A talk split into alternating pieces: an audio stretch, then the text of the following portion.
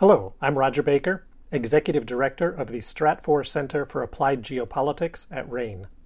This podcast is brought to you by RANE Worldview, the premier digital publication for objective geopolitical intelligence and analysis. Find out how RANE can help you stay ahead of global events at ranenetwork.com.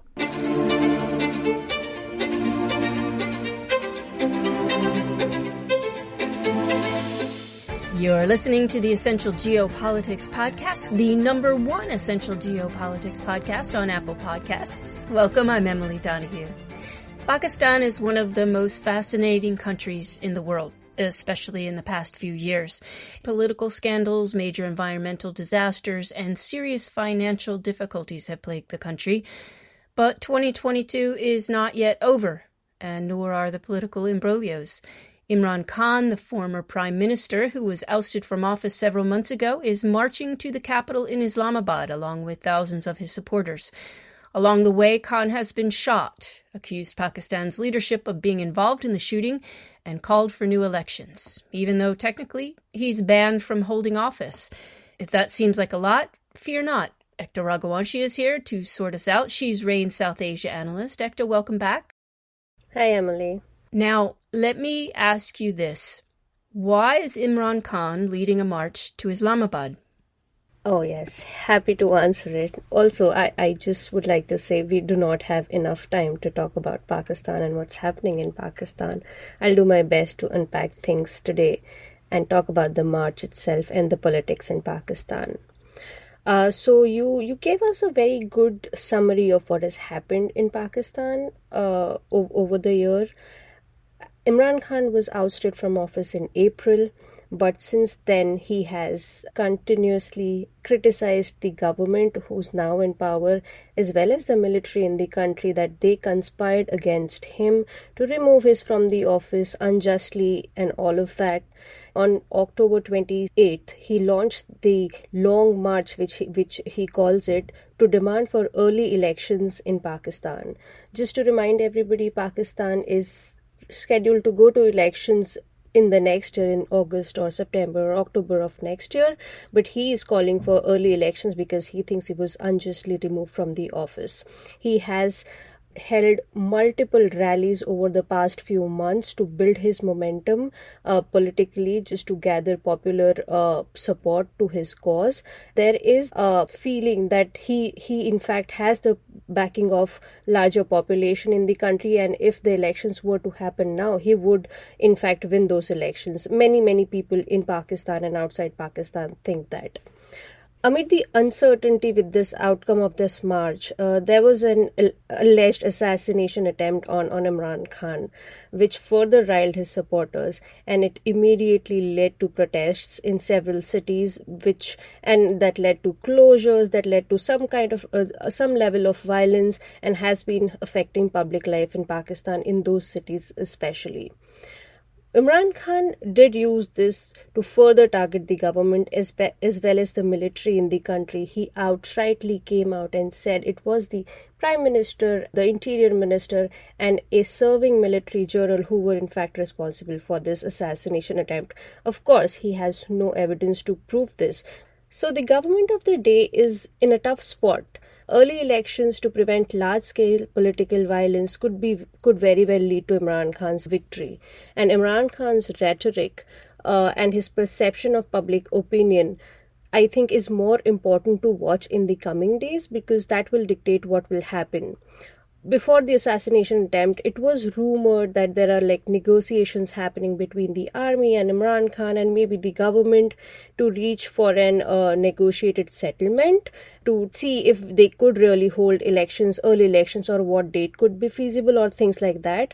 But after the assassination attempt and Imran Khan doubling down on the military, there is no clarity of, of where those negotiations if they were happening where where that stands from what I see currently, there there is of course a host of possible outcomes and also uh, confusions about what this this march is going to achieve.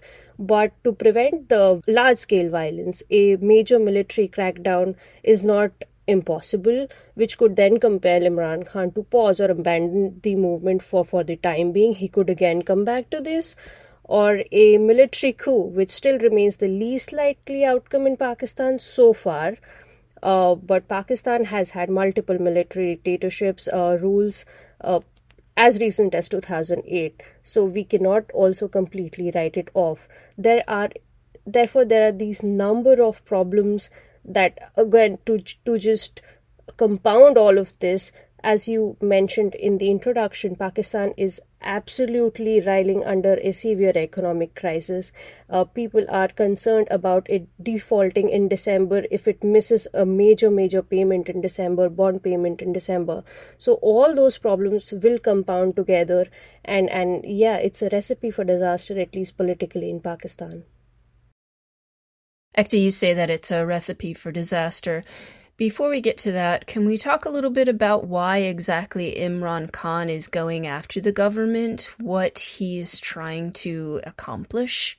It's a straightforward answer. He or he thinks that he has the public backing. He believes that he was unjustly removed from the post of prime minister back in April, and he wants to have free and fair elections in the country because he thinks he will win and he will be the prime minister again. Pakistan's politics are noted for their volatility and even violence. How do you see this whole movement affecting Pakistan's politics or political situation going forward? Oh, it's that that is I think the main question here. The periods of volatility or instability in Pakistani politics is not new. Uh, many of our readers would be familiar with all of these not not these but similar kinds of events in Pakistan.